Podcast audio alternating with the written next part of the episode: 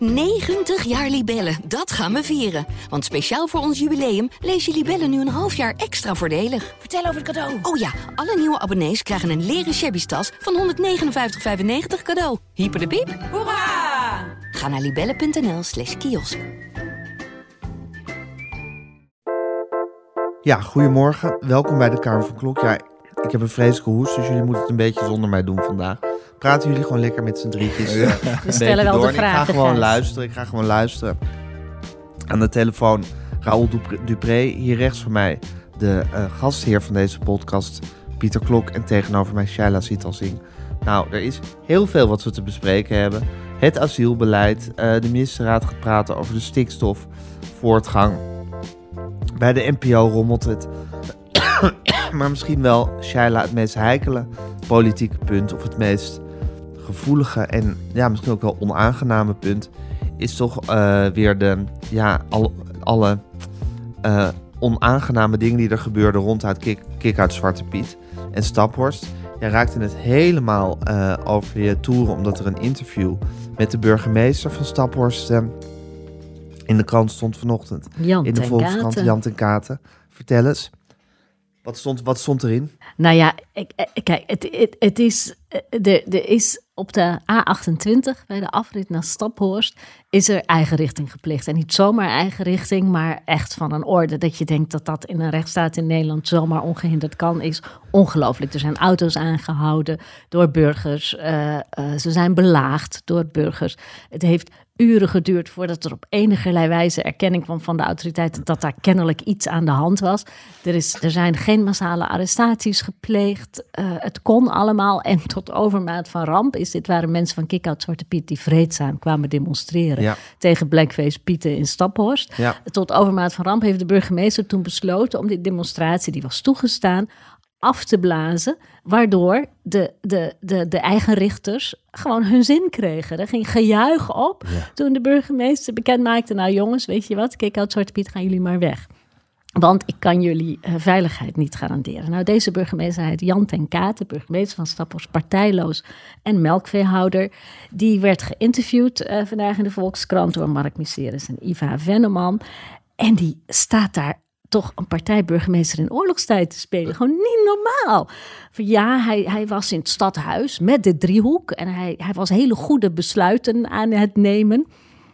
Wat voor besluiten dan? Dat zegt hij letterlijk? Eh, d- er wordt hem op een gegeven moment gevraagd. Hij gaat dan op een gegeven moment gaat hij het podium op om de Sint te ontvangen. Want dat stond zo in het draaiboek. En Ja. op dat moment werd er slag geleverd op de A28.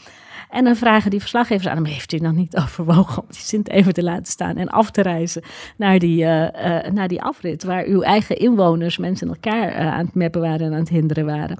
En dan geeft hij ook een antwoord. We hadden het zo ingericht dat het hele college van burgemeesters en wethouders hier in het gemeentehuis was.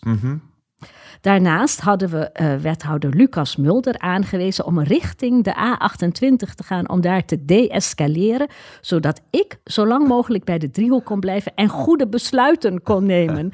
en die wethouder die is afgevaardigd, het is dus een man die staat midden in de samenleving. Dus hij was de aangewezen persoon. Kennelijk hebben ze daar iemand voor. De wethouder midden in de samenleving. Ja. En die ging daar dan deescaleren. Wat eh, natuurlijk op geen enkele wijze is gelukt. En die meneer ging achterblijven, deze burgemeester, om goede besluiten te nemen en de Sint te ontvangen. Het is, het is echt ongelooflijk dat dit kan in Nederland zonder dat daar massale arrestaties op volgen. Het is echt bizar. Ja. Hoe, hoe, ja, je, je zegt het is bizar dat het kan. Dus de vraag stellen, hoe kan dat toch, is eigenlijk onzinnig. Want het, het, het kan niet dat dit kan eigenlijk. Het, het zou niet moeten mogen dat dit kan. Het kan niet dat dit kan. Nou ja, er is rond eh, Zwarte Piet. Er, er zijn twee dingen volgens mij aan de hand. Er is aan de ene kant sowieso het demonstratierecht. Dat, eh, de burgemeesters gaan daar best losjes mee om. Eh, in allerlei Dat gevallen. wordt een Dat beetje ze- naar bevind van zaken, wordt dat een beetje... Ja, nou ja, en toch vrij snel angst voor eh, verstoring van de openbare Mhm. orde. eh, wat, wat een legitiem argument kan zijn. Maar dat, nou ja, dat toch soms ook wel van stal wordt gehaald. Dat je denkt, oké, dat is het ene wat aan de hand is. En het tweede wat aan de hand is, is de, er is nog een, een kleine taaie achterhoede strijd die gevoerd wordt in Nederland over de verschijning van Piet. Ja, En, ehm, en die wordt vrij fel gevoerd. En je ziet toch een soort ehm, beduchtheid en terughoudendheid bij gezagsdragers, of dat nou burgemeesters zijn, ministers, of dat nou de premier is, om keihard aan één kant te gaan staan en te zeggen: nu is het afgelopen, ja, jongens. Ja, zij hebben recht op demonstratie en eh, eh, jullie hebben van ze af te blijven. Ja, Ja. En, en, en ook als het om Zwarte Piet gaat. Ja, zeker. Ja, dat bedoel ik. Nee, maar dat is eigenlijk dezelfde beduchtheid die natuurlijk is om boerenhart aan te pakken. Misschien wel, het, ja. loopt volgens, het loopt een beetje volgens dezelfde lijnen, toch? Misschien wel, ja. Misschien, daar zit, daar zit denk ik wel overlap. Maar ook keurige volkshandlezers, daar kan Raoul over meepraten. Die had namelijk een prima, het ja. enig logisch commentaar wat je kon schrijven, had hij geschreven. Raoul, vertel maar. Wat voor commentaar had je geschreven, Rol? Ja, nou, ehm had ik hoor uh, Shaina net zeggen dat dit een achterhoedegevecht is. En dat dacht ik ook. Dus dat had ik ook opgeschreven. Ehm, maar daar kwamen toch ver- verrassend veel lezerspost op. Van mensen die daar heel anders over denken. Dus ik dacht wel, dan eh, heb ik niet zeg maar onder de Haagse kaastolp, waar het debat wel enorm is opgeschoven inmiddels. Hè? Ik bedoel, premier Rutte is daar de verpersoonlijking van. Die ook eh, vijf jaar geleden, toen het misging eh, bij Dokkum, weet je wel, bij de Nationale Zeker. Sinterklaas-tocht. Snelweg Toen toonde. Rutte nog heel veel. Toen, ja, de snelwegblokkeerders. Toen eh, toonde Rutte nog heel veel begrip voor de emoties van de blokkeerders. Ja. Want hij vond het heel ongewenst dat er ge- gedemonstreerd werd bij, eh, demo- bij, bij, bij de intocht waar kinderen bij waren en zo. Ehm, de, de focus is nou wel eh, echt verschoven in reacties. Dat, in Den Haag werd toch wel vrij eh, algemeen eh, af, eh, afkeuring uitgesproken over dat gedrag van de tegendemonstranten. Of hoe moet je ze eigenlijk noemen? Ik weet niet of dat het Het zijn geen tegendemonstranten, de- want het was geen demonstratie. Nee, ehm, nee. ehm, eh, nou, ja, in elk geval de mensen die daar op de snelweg tekeer gingen. Ehm, eh, ik heb daar weinig begrip meer voor gehoord. Ehm, maar je ziet wel dat het debat wat dus een aantal jaar geleden nog in Den Haag werd gevoerd, nu in plaats van Staphorst in verhevigde mate nog gewoon wordt uitgevochten. Ja, En ehm, eh, nou ja, ik merkte ook, toch ook in het. eh, ik dacht zelf dus, eh, vanuit mijn perspectief, maar misschien is dat dus, heb ik dat toch niet goed aangevoeld, dat we dit wel een beetje hadden gehad, ja, dit debat. ja. Ehm, eh, en ik merkte aan de reacties dat dat voor heel veel mensen echt nog niet zo is. Nee, ik denk dat de mensen die er fel, die er fel over waren, er helemaal niet minder fel over zijn eh, geworden. Het debat is niet echt een soort een kant opgeschoven. Ze staan nog steeds als Nee, kip ja, misschien- Het is alleen meer, misschien mi- niet meer dat het eh, de hele maand lang het nieuws beheerst in heel Nederland. Nee, en rond de nationale Sinterklaasintocht en het Sinterklaasjournaal en al die uitingen waar de politiek iets aan kan doen, daar is het eh, over het algemeen ook wel beslecht, denk ik, debat. Ja, Maar ja, er zijn natuurlijk ook nog een heleboel gemeenten die, eh, ja, waar, waar, waar de verhoudingen anders liggen. Het valt ook heel erg op in het interview met Jan ten Katen dat hij zich hier niet over uitspreekt. Hè? Want hij krijgt ook nog de vraag of hij zelf nou voorstander is van een inclusief Sinterklaasfeest. ja. Maar daar loopt hij met een hele grote bocht omheen. Wat zegt hij dan ongeveer? Hij- Nog niet gelezen? Eh, wat, zegt- eh, wat mijn privé mening is, doet er niet zoveel toe. Ja, ja. Nou, dan Nou weten ja, we wel wat zijn privé mening is. Dat denk ik ook, ja. Ja. Dat denk ik ook. En hij, Ja. weet, en hij weet natuurlijk ook dat natuurlijk 90% van zijn eh, gemeenschap ehm, eh, ja, hier toch ook eh, gemengde gevoelens over heeft. Dus ehm, eh, ja, dat debat is. ik vrees dat we er nog niet helemaal vanaf zijn. Is deze man op een of andere manier tot de orde te roepen, Pieter? Ik bedoel, het is toch eigenlijk heel raar dat, het, dat, dat ze dat daar zo uit de hand laten lopen in dat Staphorst. Nou, hij moet wel te horen krijgen dat hij het, verkeerde heeft gedaan, Ja. denk ik. Maar ze gaan serieus onderzoek doen, dus eh, ik ben benieuwd wat daar uitkomt. Eh, maar maar wat, eh, wat hier vaak misgaat, en dan, het wordt gezien als een gevecht hè, tussen kick-out Zwarte Piet en, en de voorstanders van Zwarte Piet. Gewoon Mhm. een gevecht. En dan wordt gezegd, ja, maar die van kick-out Zwarte Piet, die provoceren ook. Dus ja, die lokken het ook een beetje uit. Het wordt best vaak zo geïnterpreteerd. En dat is een heel kwalijke interpretatie, want het gaat hier om het demonstratierecht. En Ja. Het wezen van demonstratierecht is dat er af en toe mensen staan waar je het helemaal niet mee eens bent en Ja. die je ook irritant vindt. Dat is het hele idee van demonstreren. Ja. Als je het niet irritant vindt, als het niks verstoort, dan Ja. heeft het geen functie. Nee. Dus het hele demonstratierecht is per Dan definitie... word je een mening onder de neus waar je het niet mee eens bent. Ja, Ja. als die demonstranten nu in Amsterdam eh, gaan demonstreren, dan mogen ze meteen meelopen in de optocht. Dus dat heeft geen zin. Dus je moet altijd demonstreren op de plek waar het pijn doet. Dat hebben ze in 2011 gedaan. Toen deed het nog overal pijn. Hè? Dat was toen Gorkum. met Mhm. die ook die, eh, dat, dat de, de exceptionele politie ingrijpen eh, toen. Maar, maar het gaat fout dat het heel snel, en dat, nou, gebeurt gelukkig niet door de politici. Dylan Jezus dus heeft ook wel eens vrij snel gezegd van hallo, dit is misgegaan, want het recht op demonstratie is heilig in dit land. Maar de, de, de, de, de interpretatie hè, waar Raoul ook naar verwijst, ook onder lezers, is toch, is toch vaak van ja, Jezus, maar ze hebben het ook wel een beetje. Is het nou echt nodig om naar Staphorst te gaan? En bovendien, dat hele Staphorst is natuurlijk ook een grap. Want die vierden tot in de jaren negentig helemaal geen uh, Sinterklaas. precies. want het Nee, was want het is een paapsfeest. Ja. En ineens is dit een soort... eh, ook- Traditie. ja, ja. Ja. En dan zie je ook hoe... hoe Het is net zoiets als de Joost maar wat, wat, natuurlijk ook zorgelijk is, kijk, die- die, eigen richting hebben we natuurlijk ook al een beetje gezien bij die, het, het tractorprotest hè, van, van de boer. Of nou, dat was geen eigen richting, maar die gingen wel gewoon de wet overtreden. Zeker. gingen geweld gebruiken, gingen allemaal Ja. dingen doen die niet bij het demonstratierecht horen, overigens. En dat infecteert ook weer deze gebeurtenis. Want Ja. die tractoren worden ook weer ingezet. Hè, om, om, het ging volgens mij een soort blokkade. Ja, want de politie kon er niet bij, omdat Ook met kraaien. volgens de politie een trekker stond. Ja. Ja, met de tractors en kraaienpoten. Ja, ze gaan best eh, ver hoor, die lui. Het is bijna een soort eh, oorlogstactieken die ze gebruiken. Dus, dus je ziet wel, eh, ik denk Ja, ook, omdat de overheid, nee, maar omdat de overheid toen niet hard heeft opgetreden tegen, die tractoren. Ze werden er wel harder, maar uiteindelijk mocht daar heel veel. Ja, dan Aha. straal je ook uit dat het mag. Ja. En dan zal je bij dit soort gelegenheden ook zien dat ze denken, nou ja, ik heb nog wel een tractor, eh, dus eh, ik, ik, ik, ik ga En er wordt opnieuw niet, niet echt heel hard opgetreden. Nee, dus het, Nee. het- het gevaar, het, gevaar is, het gevaar is dat het, dat het toch uitdijt. Hè? Dat, dat de eh, delen van de bevolking denken, nou, je kan best geweld gebruiken om even iets tegen te houden wat niet naar je zin is. En dat is echt heel gevaarlijk. En die beelden waren natuurlijk Ja. angstaanjagend. Hè? Dat die mensen weerloos in een autootje zaten. Die konden geen kant op. Ja. Oh, dat had de politie ook nog eh, geoordeeld. Hè? Van nou ja, ze waren toch het veiligst als ze in die auto bleven.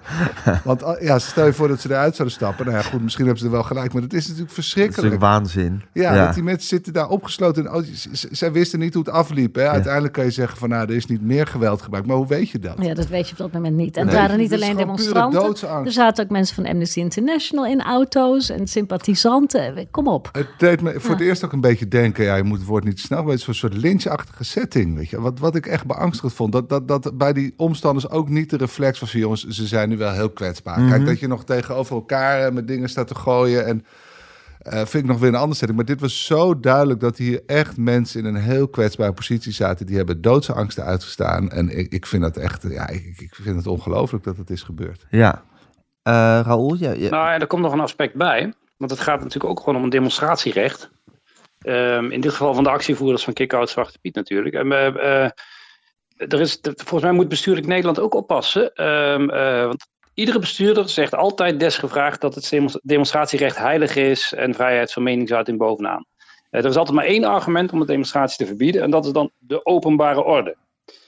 Nou kan je daar inderdaad wel inkomen als de demonstratie op zichzelf een, een gevaar voor de openbare orde zou betekenen. Als de, de demonstranten ge- gewelddadig zijn of zo. Maar in toenemende mate zijn het nu andere mensen ja. die met hun, hun, hun Reactie. tegen de demonstratie de openbare orde bedreigen. En op grond daarvan wordt dan de demonstratie verboden. En dat is natuurlijk wel een gevaarlijke eh, tendens. Ja, je beloont. Dan, zijn het, dan, dan, is het weliswaar, dan is het weliswaar niet de, de overheid die het demonstratieverbod eh, direct ehm, eh, belemmert, maar, maar anderen. En dat, ja. Ehm, Dan en je het- merkt ook een beetje, dat, dit was het doel hè, van die mensen uit Staphorst die daar op de, eh, op de afrit stonden. Dit was waar ze op uit waren. Ze wilden dat die demonstratie niet door zou gaan. En ze hebben hun zin hebben hier- gekregen. En ze zijn niet gearresteerd. Ja, ja. En ehm, ja, misschien moeten eh, bij volgende gelegenheden burgemeesters er toch eens over gaan nadenken wat ze gaan doen om demonstranten gewoon optimaal te beschermen. En in elk geval te zorgen dat, dat hun recht gewoon kan worden uitgeoefend. Ja, en dat is helemaal misgegaan hier in Staphorst. Hè? Je weet dat als Kick-Out Zwarte Piet komt demonstreren... dat je daar wat extra maatregelen omheen moet leggen... om die mensen te beschermen. Dus eh, eh, die burgemeester doet alsof hij daar verrast door is. Maar dat is absurd natuurlijk. Ja, ja, ja. Nou, wat, ook, eh, wat ik ook nog wel een interessant element vind, is eh, er is een hele sterke neiging om politieagenten te beschermen. Hè. Dat zag je ook gebeuren in het, het debat tussen Sylvana Simons, Simons En en, Dylan Jezelgus. ja, dus nou, Syl- Syl- Sylvana Simons interpreteert het vrij scherp. Hè. Die, die veronderstelt misschien iets te snel dat de politieagenten van kwade wil zijn. Dat weet ik niet, maar dat mag ze doen. Dat is Eh, ja, daar staat ze ook voor. Dat heeft ze ook een eerdere debat in de Amsterdamse gemeenteraad al gedaan. Dus die is vrij scherp op, op dat optreden. En dat mag, want er is heel veel misgegaan. En dan wordt uh, meteen is de reactie: kom niet aan mijn agenten Ja. van Dylan Jezus. En, Ja. en, en dat zie je steeds vaker. En, da- en, en de, de reden daar, wij hebben het ook meegemaakt toen eh, onze journalist Mac van Dinter een keer door, eh, of door politieagenten hardhandig werd aangepakt Ja. bij een demonstratie. En die werd vier uur Dat lang was bij. Extinction Rebellion. was bij Ja. Extinction Rebellion pakken ze overigens Die ook, ook, altijd vrij hard keihard aan. wordt aangepakt. Maar toen voelde ik heel erg, toen eh, hebben wij dat hoog opgespeeld en moesten we ook eh, eh, bij het Openbaar eh, Ministerie in, in Den Haag eh, verschijnen. En, en toen merkte ik heel erg dat, ze- dat ze hun politieagenten niet willen laten vallen. En dat komt weer omdat politieagenten het ook steeds zwaarder hebben tegenwoordig. Hebben, ook bij die coronademonstraties. Dus er is ook een heel sterk eh, gevoel van we moeten onze agenten die het al heel zwaar hebben beschermen.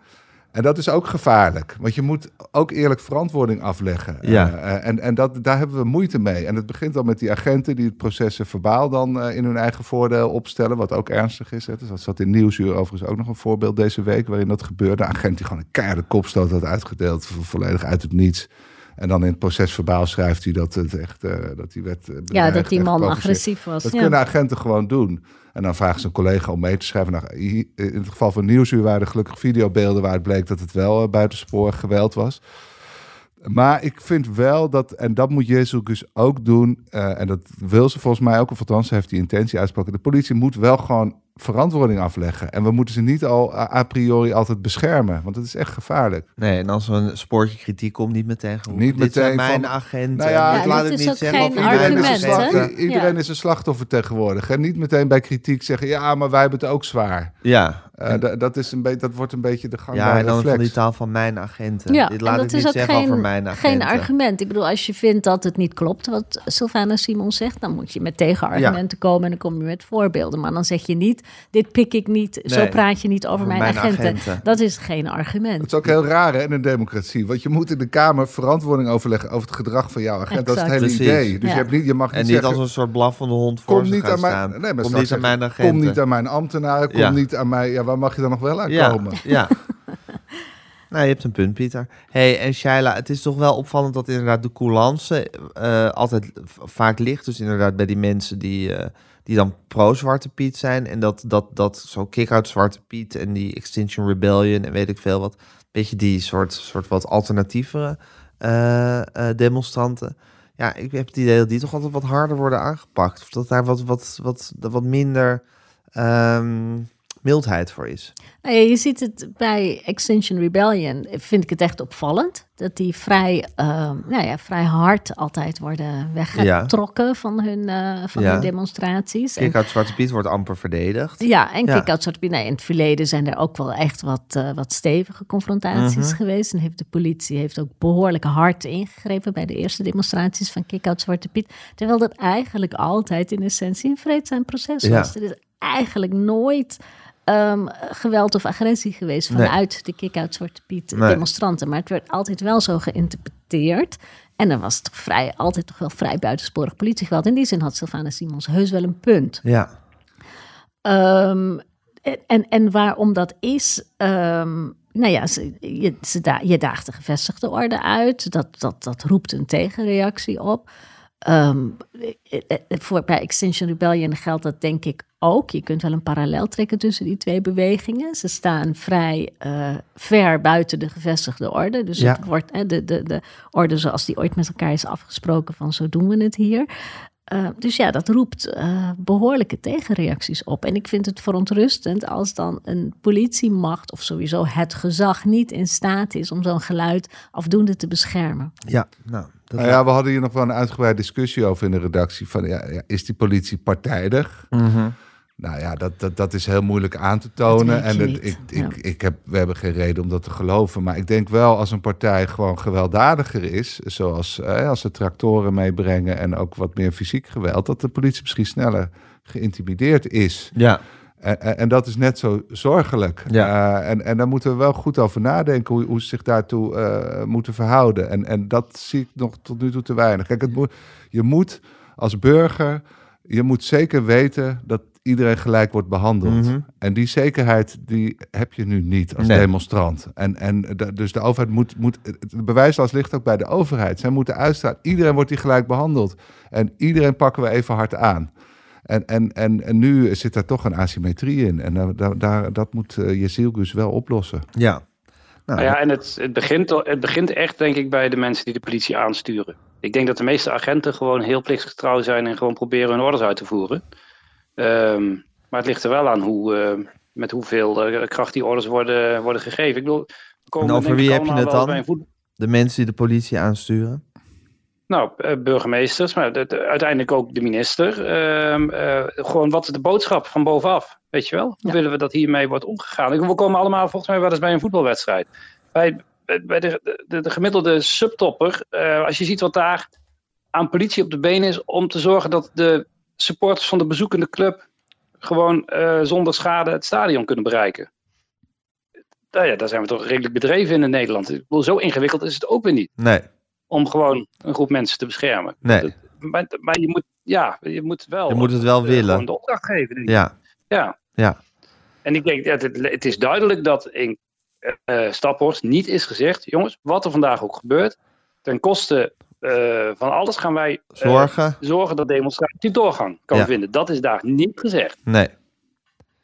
Dus ze hebben het toch allemaal maar een beetje over zich heen laten komen. Ja. En, eh, eh, nou ja. Het enige excuus misschien, ja, dat kunnen we niet controleren, dat ze, dat ze echt dachten, net als ik, dat dit misschien niet meer zo hoog op zou lopen. Maar Ja, ik ken de Staphorster gemeenschap een stuk slechter, denk ik, dan Jan ten Katen. ja precies. ja, het gaat er toch om waar de sympathie ligt, uiteindelijk. Eh, en dat zou, en dat, eh, zou natuurlijk niet heel, dat helemaal niet mogen.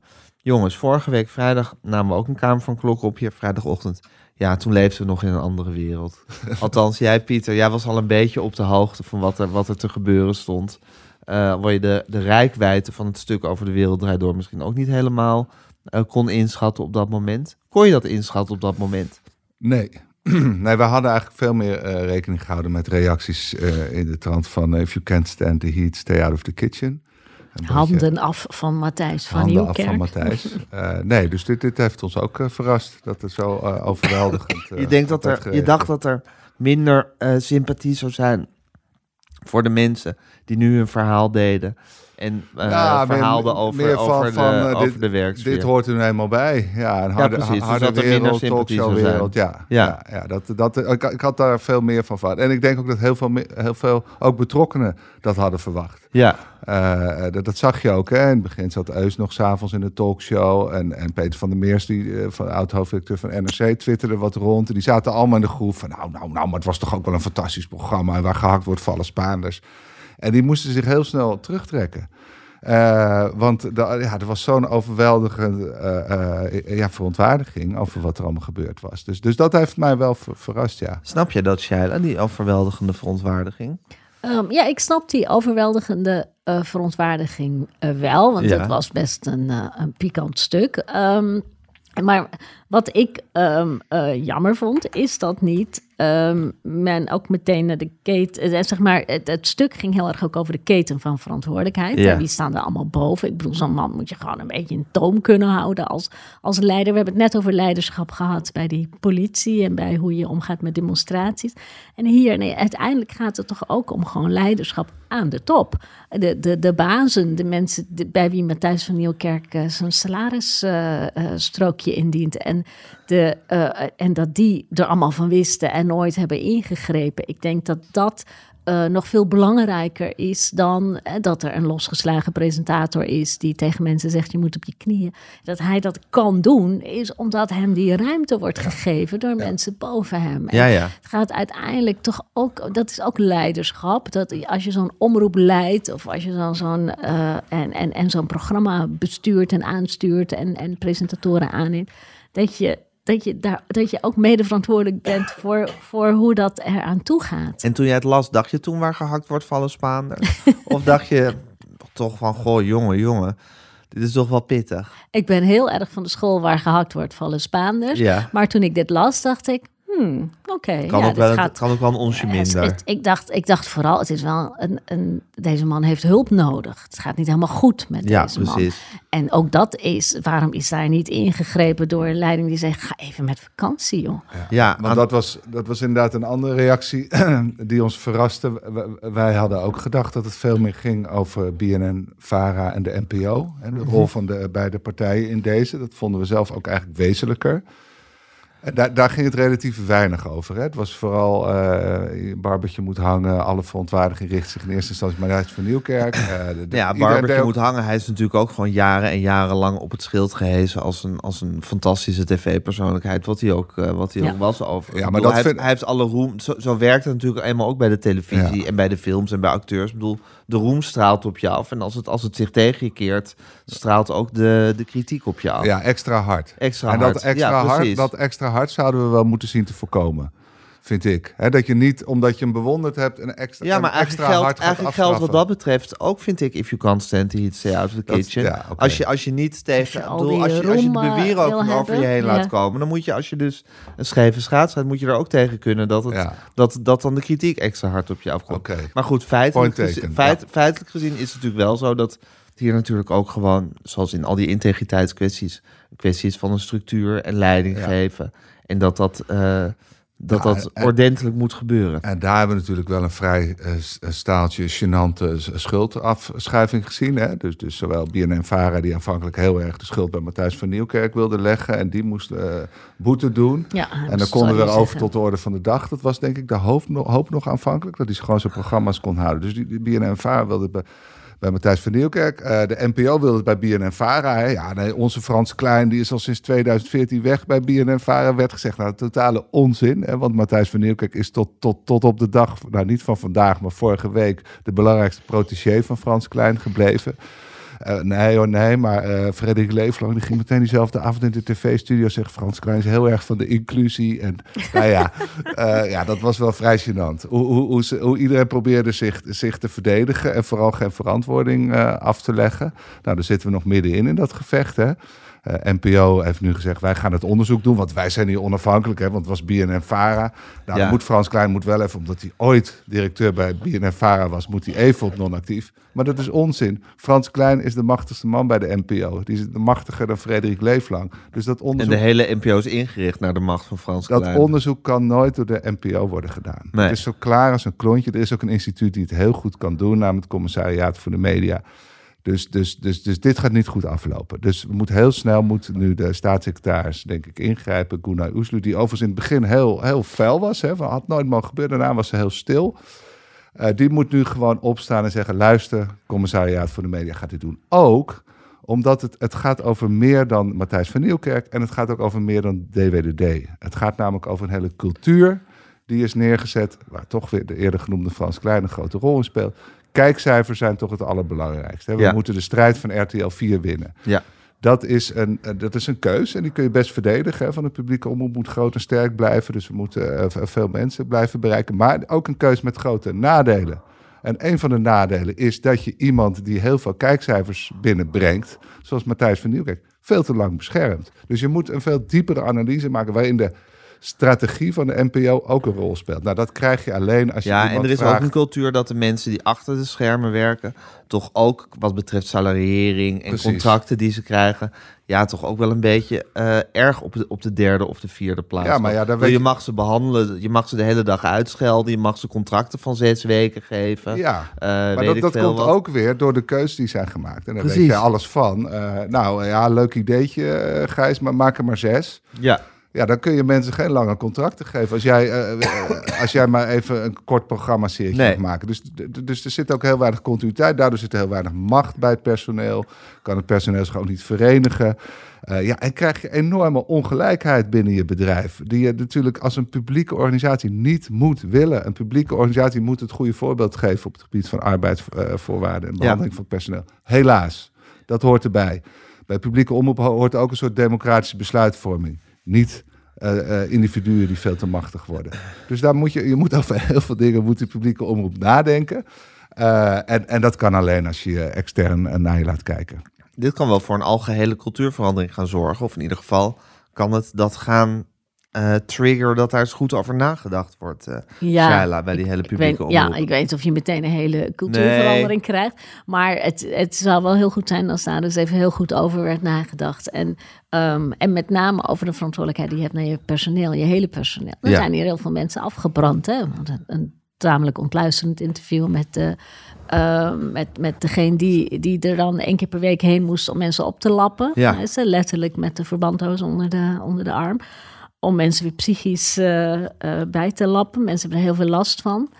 En eh, nou ja, dat, eh, als, je, als je daar begint, als je begint bij die contracten. Ja, want is het, is het, waarom, waarom kan je mensen maar een zesweeks contract geven? Je kan toch denken aan een soort pool van vaste diensten. En dat je dan mensen uitleent voor zes weken aan Ja, dit programma en drie tuurlijk. maanden aan dat programma. Het hoeft toch niet zo te zijn dat dit, dat contract dan weer afloopt. En dat als mensen halverwege dat contract willen opstappen, dat ze al hun rechten in één keer kwijt zijn. Dat zijn perverse eh, contracten. Ja. Die, eh, nou ja, dat heeft weer En te dat aan de orde met, van de dag is. flexibilisering van de arbeidsmarkt. Maar goed, dat kun je als je met belastinggeld ehm, eh, zo'n omroep financiert, kun je denk ik daar sowieso beginnen. Dat is niet zo Ja. heel ingewikkeld. En Raoul, we zitten hier natuurlijk ook wel weer met de onhandige eh, verhouding tussen Den Haag en de publieke omroep. Die soort verstrengeld zijn en ook weer niet. Hè? Dat is toch altijd een soort raar spanningsveld tussen die twee. Ja, zeker. Ehm, sowieso wil. ehm, eh, het, ge- volgens mij is er inmiddels een vrij ruime meerderheid in de Tweede Kamer die het liefst alles totaal anders zou organiseren. Maar er zijn een paar ehm, partijen, CDA, PvdA, die eh, van oudsher natuurlijk banden hebben met, eh, met omroepen. En die daar heel terughoudend in zijn. Waardoor er.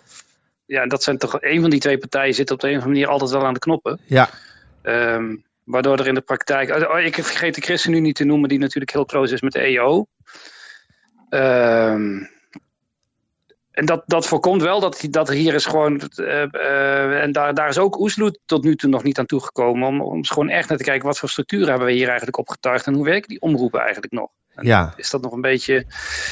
Is dat nog een beetje bij de tijd? Of slaat het eigenlijk nergens meer op? Maar het is wel, wer- werkelijk elke staatssecretaris van Mediazaken die er ooit is aangetreden, is hier aan begonnen. En altijd stuk gelopen op inderdaad ofwel het CDA of de Partij van de Arbeid die gewoon hun eigen zuil eh, beginnen te beschermen. Ja, het is zo archaïs als maar kan, maar het is, het is gewoon Ja. hoe het is, hè, Pieter. Dat is toch heel wonderlijk, hè? Ja, ja, het Ja. is hoe het is. Nou ja. maar je ziet wel steeds meer rare uitwassen. Want ja, als, ieder, als el- el- elke zeil zijn eigen omroepje mag, dan moeten we ook ongehoord Nederland. Dus die hele manier van denken beginnen we toch wel te zien dat die op zijn einde loopt. Eh, dus, dus er zal toch een moment moeten komen dat een staatssecretaris opstaat en zegt: eh, Ja, onder mijn bewind ga ik het nu eens echt veranderen. Ja, Eh, en er zijn natuurlijk best ook buitenlandse voorbeelden waar je naar kan kijken. Weet ik, Denemarken of eh, misschien eh, Groot-Brittannië. Je kunt, je kunt best wel kijken, kan het ook anders? Eh, maar dat vergt wel eh, een, een, een, een, een stevige staatssecretaris en een stevig ja, en die moet ook een opdracht hebben. Oesloe heeft ook helemaal de opdracht niet, volgens mij, om die eh, Nee, publieke is omroep te gaan nee, uh, maar volgens mij is inmiddels ook een soort moedeloosheid van... we krijgen die omroepen toch nooit weg. Ja, het zijn zulke hardnek, hardnekkige instituten... met al hun gebouwen en al hun voorzitters en hun medewerkers en hun... Ja, maar het gekke is dus, dus de NPO heeft de afgelopen jaren geprobeerd om steeds meer macht naar zich Ja, toe te grijpen. Nou, daar, te heeft, worden. daar heeft Frans Klein zich niet onbetuigd gelaten. Dus die Zeker. Macht is wel degelijk ook naar de NPO eh, verschoven. Maar dat heeft dus ook weer ongewenste bijeffecten. Dat je individuen hebt die, die veel te veel te zeggen hebben. Dus het is, eh, het is ook niet alleen maar goed als je, als je alles gaat centraliseren. Dus je moet er goed over nadenken. En, en eh, ja, ik zou toch... Ze hebben het wel geprobeerd hè, dat omroepen verplicht moesten fuseren. Toen was het idee, denk ik, dat uiteindelijk gaan we allemaal fuseren. Ja. En dan blijft er één groot Geen grote kolos over. grote Ja. kolos Grote over. Maar daar BBC. zijn ze ook weer een beetje mee gestopt. ja, Want nu mogen individuele omroepen krijgen toch ook wel weer meer ruimte. Dus ja, het, het is, het is wel een ingewikkelde Nou ja, en aan de achterkant komen er steeds meer eh, omroepjes bij. zeker. Ja. Dus Die bedoel, spoelen die weer hele aan. fusiegolf die leidde toen even tot, tot iets minder omroepen. Maar ik denk dat dat alweer is opgeheven door, eh, door, de, door de nieuwkomers inmiddels. Wim de Bien noemde het ooit een levend kunstwerk, eh, de publieke omroep. En dat is het wel een Misschien beetje. moeten we Het het is ook een hele aardige Misschien moeten we er ook van genieten. Ja, Ja, is, precies. ja. Het, is, het, is, het is een soort, soort ja, samenraapsel van dingen waar je amper meer structuur in kan ontdekken. Maar, Ja, maar- een of andere manier functioneert het. Maar misschien moet de publieke omroep eerst even eh, proberen te definiëren waarvoor ze op aarde zijn. En Ja. dat, dat, en, en, En dat, zijn, dat lijken ze normaal met hun mensen. Dat lijken ze een beetje te zijn vergeten. Ze, ze proberen wel heel. Ze gedraagt zich eigenlijk toch eh, als een beetje commerciële omroep. We moeten kijkcijfers, kijkcijfers, kijkcijfers. En van de publieke omroep mag je meer verwachten. Dus wat, wat willen ze, welke, welke rol willen ze spelen in de samenleving? Nou goed, in die zin is dit misschien een soort domino-steen die valt. En die voor heel veel verandering gaat zorgen. Zal wel niet waarschijnlijk. Ik geloof het ook heus niet. Nou, ik wel. Jij wel? Ja, tuurlijk. Het moet, kan toch niet zo?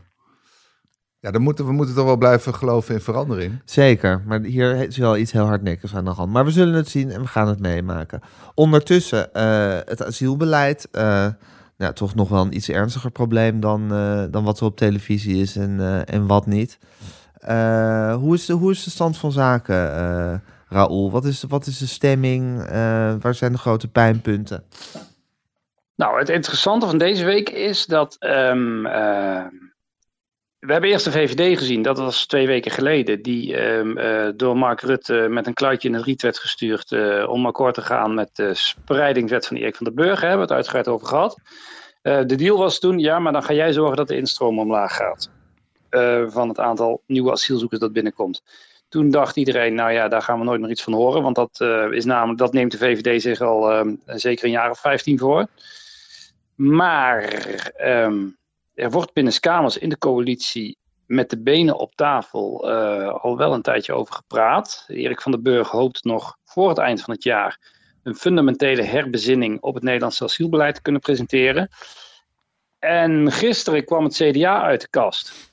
Met toch wel een fors opiniestuk eh, van eh, fractieleider Pieter Heerma en de fractiespecialisten. Ehm, dat zij het niet alleen vinden dat de Europese buitengrenzen eh, dicht moeten, maar desnoods ook onze eigen grenzen. Intensievere controles bij de grens. Veel harder optreden tegen mensen die aantoonbaar uit, via andere landen naar Nederland zijn gekomen. Ze desnoods in de cel zetten als ze niet terug wensen te gaan. Mhm. En vandaag schaarde Gert-Jan Segers zich namens de ChristenUnie bij het kamp. Wel in iets zachtere bewoordingen. Maar toch ook wel met de notie dat het zo niet door kan gaan. En het kan We dat... kunnen er niet elk jaar een eh, stad ter grootte van Deventer bij krijgen, zegt hij. En hij en betrekt er nadrukkelijk ook de arbeidsmigratie bij.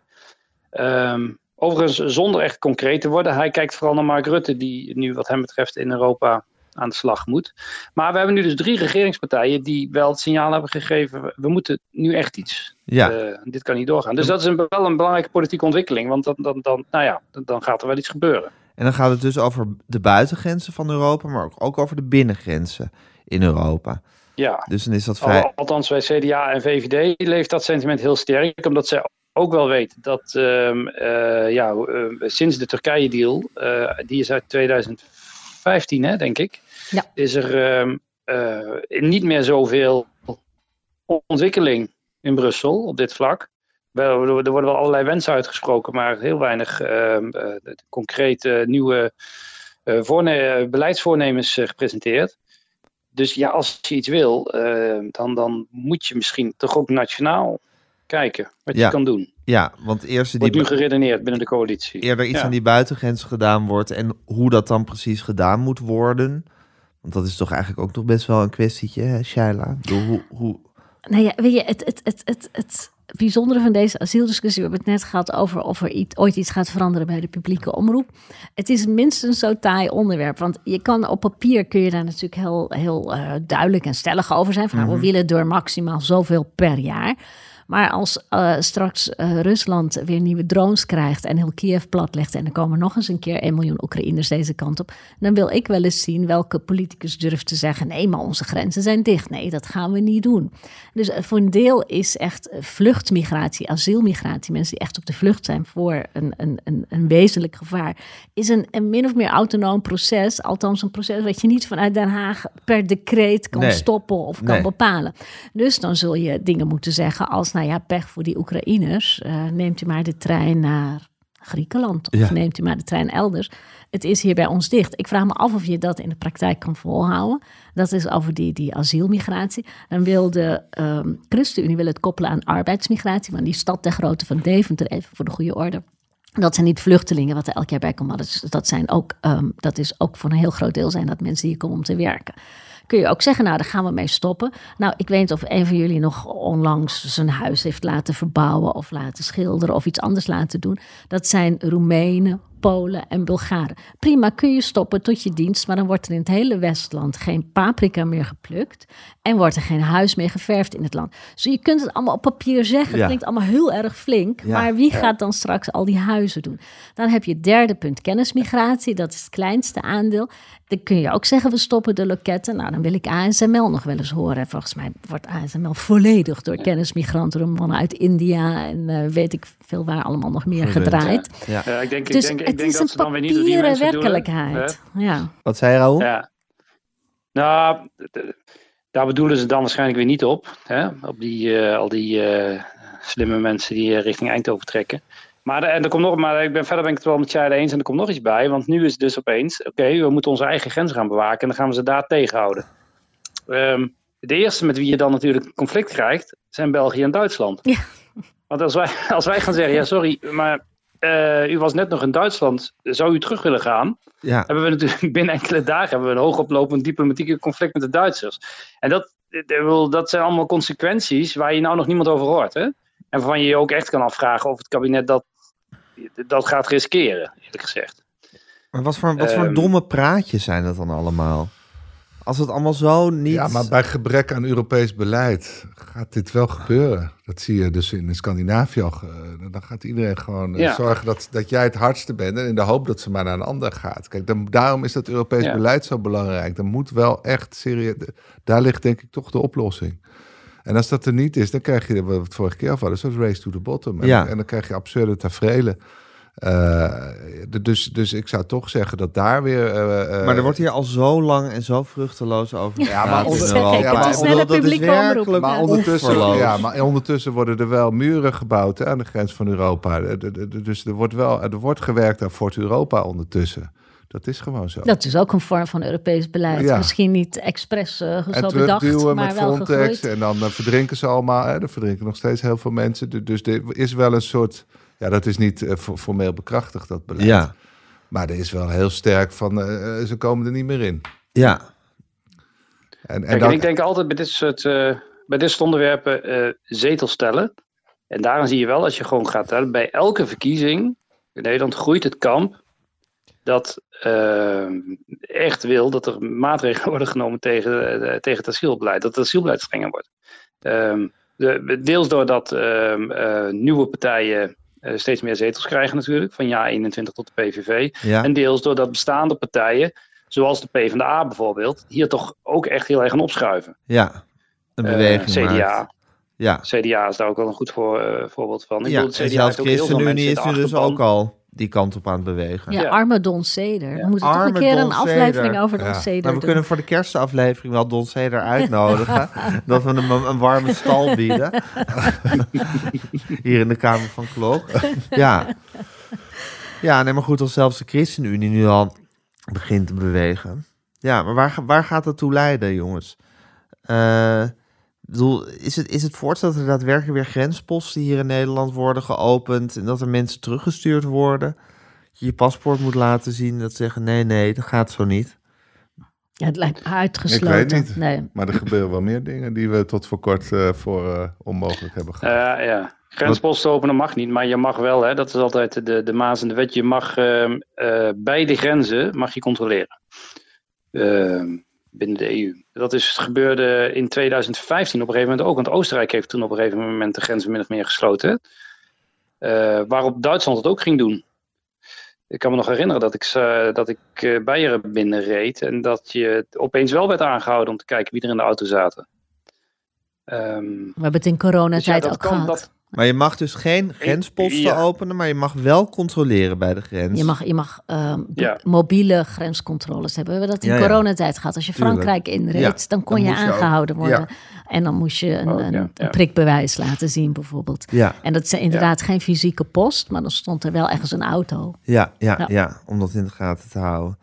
Nou ja, het is een. eh, ehm, wat, wat is, jou, wat, wat is jouw, jouw finale gedachte? Jouw finale gedachte voor deze uitzending hierover, Shaila? Wat, wat, wat, wat Dat- vind je daarvan? Ik, ik- mijn finale gedachte is dat het dus bij heel veel praten gaat blijven, maar dat je in de praktijk eigenlijk heel weinig middelen hebt Ja, om Om eh, daadwerkelijk om, iets te doen. bewegingen van mensen werkelijk tegen te houden. Ja. Tenzij je overal uitstapt. Tenzij je uit de Europese Unie stapt. Tenzij je uit alle internationale verdragen stapt. te- Tenzij je uit alle humanitaire afspraken stapt. Ja, dan kan Ja. het. Maar dat, dan heb je een heel ander soort land. Hè? Ja, en alles wat je doet zal ook echt heel erg veel consequenties hebben. Namelijk dat je minder arbeidskrachten hebt, dat je daadwerkelijk vluchtelingen niet kan opvangen. Kijk, Dan moet je ook echt gewoon echt ja, hard zijn. Ja, ook een deel van die arbeidsmigratie is intra-EU, dus dan moet je ook weer uit de EU stappen. Ja. Dus het is, eh, het is, eh, Het is makkelijk gezegd, maar het is, nou ja, het is Ja, de publieke omroep. Je krijgt het niet. Nou ja, geen vrolijk stemmende gedachte. Maar eh, die spreidingswet van Erik van den Burg, hè, die dan eindelijk er doorheen ging. Vorige, Ja. vorige week op Met het. VVD-congres. Ja. eh, uitgelaten stemming bij Erik van den Burg. Maar nu zeggen de gemeentes, ja, maar nu zijn er zoveel concessies gedaan. Dit gaat niet werken in de praktijk. Je krijgt, dit eh, stimuleert duikgedrag van gemeentes. Hmm. Dat ze toch zo lang mogelijk duiken. Want er zit nu een soort eh, getrapt systeem. Is het, hè? Eerst een soort vrijwillige oproep. Dan eh, iets met bonussen. En dan als dat niet lukt, de provincies. Die moeten dan gemeentes gaan aanwijzen. En als dat niet lukt, dan ga je dwingen. Ja, ja, en, en, en juist door dat getrapte systeem, ja, ik, ik ben er geen expert, zegt de VNG, dus de Vereniging van Nederlandse Gemeenten, zegt ja, maar dat, dat, dat werkt je alsnog ongewenst gedrag in de hand. En dat is natuurlijk ook weer diep tragisch. Ja. Dat je zoveel compromissen sluit dat je weer een onuitvoerbaar, eh, onuitvoerbare wet hebt gecreëerd. Dat hebben we helaas ook al vaker gezien eh, in deze Kamer. Dus we moeten nog zien dat die spreidingswet werkt. En als Ja. die spreidingswet niet werkt, en eh Shaila eh, gaat gelijk krijgen van ja, en die instroom die krijg je echt niet naar beneden hoor. Want dat, dat, dat is gewoon fictie. Ja, wat, Ja. wat, wat krijgen we dan? waar zijn we dan mee bezig? Dan krijgen we ook weer, eh, weet ik veel, dan gaan ze met tractoren en kraaienpootjes gaan ze. Er is nu al een, AZ, een, een eh, AZC in de fik gestoken, geloof ik, in, in Ja. Nou ja, eh, z- zorgwekkend beeld. Ja, zeker. Wat Nederland natuurlijk wel kan doen, eh, is zich binnen Europa veel harder maken voor een uniform Europees asielbeleid. En daar schort echt alles aan. We hoeven nou niet in te gaan op de details. Maar eh, dat is natuurlijk, ja, dat is eigenlijk het enige wat Nederland wel kan doen. En dat kan wel met iets meer kracht, denk ik, dan de afgelopen jaren is gebeurd. Ja, maar ja, het is zo'n hete aard- aardappel. Niemand wil dit probleem echt oplossen, omdat er altijd weer altijd, altijd nare consequenties zijn. De ene of de andere kant op. Ja, Ik dacht, we sluiten af met een positieve noot van Raoul. Maar, eh, Nee, dan hoef je helemaal niet bij Raoul te zijn voor een positieve noot. Jawel, heeft altijd wel de relativering. altijd nog- heeft altijd- Ja, nou, Raoul zit jongens. altijd nog een uitweg. Ja, we gaan allemaal naar Raoul Onze hoop op weten. Europa vestigen. Ja, even, even eh, ten slotte jongens, eh, want het is nu vrijdagochtend, zometeen is de ministerraad. Dus als, eh, als de mensen deze aflevering horen, is er alweer veel meer bekend, of tenminste iets meer bekend, dan er nu bekend is. En in de ministerraad gaat er namelijk over het stikstofbeleid. Nou, als je het over een hete aardappel en een moeilijk op te lossen probleem hebt, dan hebben we het over het stikstofbeleid. Eh, wat gaat er besproken worden vanmiddag, eh Raoul, in de ministerraad? Ehm, ja, de bedoeling is dat het nu dan toch echt duidelijk wordt eh, hoe het kabinet het voor zich ziet. Ja, de contouren zijn uitgelekt, dus die, die kennen we. Ehm, komend jaar komt helemaal het teken te staan van het beëindigen van de uitstoot van 2 tot 3000 piekbelasters. Dat zijn er dus nog veel meer dan eh, Remkes eh, noemde. En dat zal ook wel nodig zijn, want Remkes had het nog over dwang. Dus dan gewoon de 500, 600 grootste uitkopen. Nou, dat wil het kabinet echt ten koste van alles vermijden. Want dan weet je inmiddels ook wel wat er gebeurt hè, als je het woord dwang laat vallen. ja. Dus het moet vrijwillig. Dus ze hebben de groep vergroot in de hoop dat in elk geval een deel eh, eh, daarvan mag, eh, eh, of ja, overstag gaat. De woest aantrekkelijke opkoopregeling van eh, Christiane van der Wal eh, blijkt dus te bestaan uit 120% van de waarde van je bedrijf. Dus eh, je krijgt 20% bonus als je vrijwillig gaat. Ja. Ehm, Zeg je woest aantrekkelijk hier Nou, ik- ironisch, Raoul? Nee, dat had zij Nee, zelf dat gezegd. Oh, had ze zelf gezegd. Oh, Zo, zo zei zij het zelf, ja. Ja. Ja. Ja, ja, ja. We komen met een woest aantrekkelijke regeling, zei Ja, ze ja. in april al. Nou ja, Ja. die- dat, dat, dat, 120 procent. Ehm, ik begrijp voorts dat het kabinet het opkooprecht naar zich toe gaat trekken. Ehm, want daar hebben we het geloof ik ook over gehad. Het is Ja. natuurlijk heel frustrerend nu. Dat, Dat, eh, provincies allerlei ook ineens... boeren- provincies, eh, Schiphol, Ja. andere, andere boerenbedrijven hè, die de stikstofrechten opkopen van vrijkomende boerderijen. Ja, Ehm, dus het kabinet wil gewoon zeggen, ja, als je toch stopt, eh, dat mogen dan wij is kopen. van ons. ja. Het is die stikstofroof waar we het vorige Ja. week Ja. over hadden. Ja, dat was Maar fantastisch. de Ja. En dat is provincies eerlijk gezegd wel iets, eh, ja, dat is nou zo'n maatregel waarvan je wel kan afvragen waarom die drie jaar geleden niet is eh, eh, genomen. Maar goed, eh, alles kost tijd. Ehm, eh, nou, dus het wordt allemaal wel concreet. En ehm, ja, het kabinet is toch echt vastbesloten om dit probleem te gaan oplossen. Ehm, ja, en de grote vraag is natuurlijk, ehm, hoe gaan de boeren hierop reageren? Deze week bleef het rustig. Eh, die zullen wel gaan studeren en dan eh, gaan we dat meemaken. Ja, en dan gaan we En dan, kijken of de eh, boerderijen massaal in de verkoop worden gedaan. 120 procent. Zou jij doen, eh, Pieter, voor 120 procent de je bedrijf verkopen voor doen? 120 procent van zijn waarde. Ja, ik natuurlijk niet, maar mijn eigenaar direct.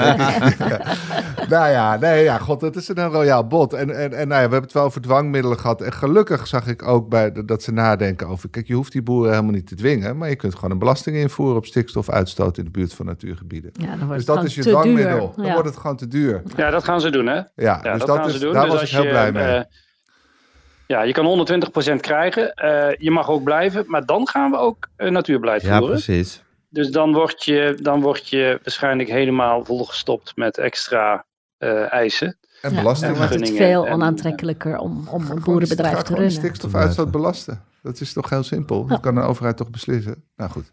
Dus eh, misschien, is komt jouw- het, misschien komt het wel Ja, goed. dat Toch een positieve eh, noot. Weet Ja. dat, ja. Hebben we per ongeluk een positieve noot te pakken?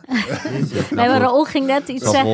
weer. Oh, Raoul Raoul ging een tegenwerping maken. Nee, nee, nee, nee. Ik geloof dat inderdaad die belast, die heffing. eh, ik weet niet zeker of ze hem al invoeren of omdat ze hem boven de markt laten hangen, maar hij zit er wel in. En die is overigens dan natuurlijk ook gewoon van toepassing op andere bedrijven. Hè? Want het is een van de grote frustraties van de boeren dat het steeds over eh, het platteland gaat. Maar het gaat met bouwen en weet ik veel wat. Ja, en eh, we hebben ook nog wel wat fabrieken die, eh, die uitstoten. Ja. Ehm, eh, dus gelijke monniken, gelijke kappen. Dat is, eh, alle- kijk, alles is politiek. Dus het moet nu ook, de hele uitstraling moet zijn, jongens. eh, we hebben het niet op jullie gemunt. we doen het samen. En niet boos worden alsjeblieft. We hebben veel geld. Eh, nou ja. Ja, weet je, als je... Ja, Die gezagscrisis, jongens, daar moeten we het toch een keer over hebben. Nou, Hebben we het ooit over iets anders dan over de gezagscrisis? eigenlijk is alles wat we bespreken Precies. een uitvloeisel van de van de gezagscrisis. Oké jongens, ehm, dank jullie wel eh, voor vandaag. Wat hebben we veel besproken, Shaila? Ja, zeker. Halleluja. Ja, maar gezagscrisis is, eh, is het sleutelwoord. Eh, volgende week zijn we er weer, ijs en wederdienende. Tegen de luisteraars. ik bedank jullie alle, alle drie.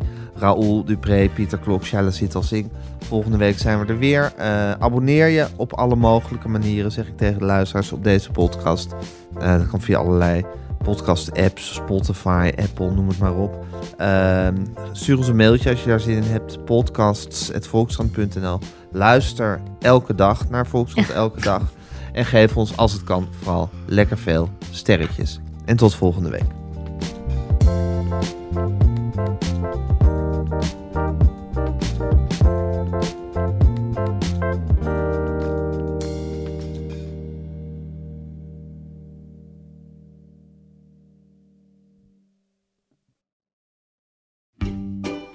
90 jaar Libellen, dat gaan we vieren. Want speciaal voor ons jubileum lees je Libellen nu een half jaar extra voordelig. Vertel over het cadeau. Oh ja, alle nieuwe abonnees krijgen een leren shabby tas van 159,95 cadeau. Hyper de piep. Hoera! Ga naar libellen.nl slash kiosk.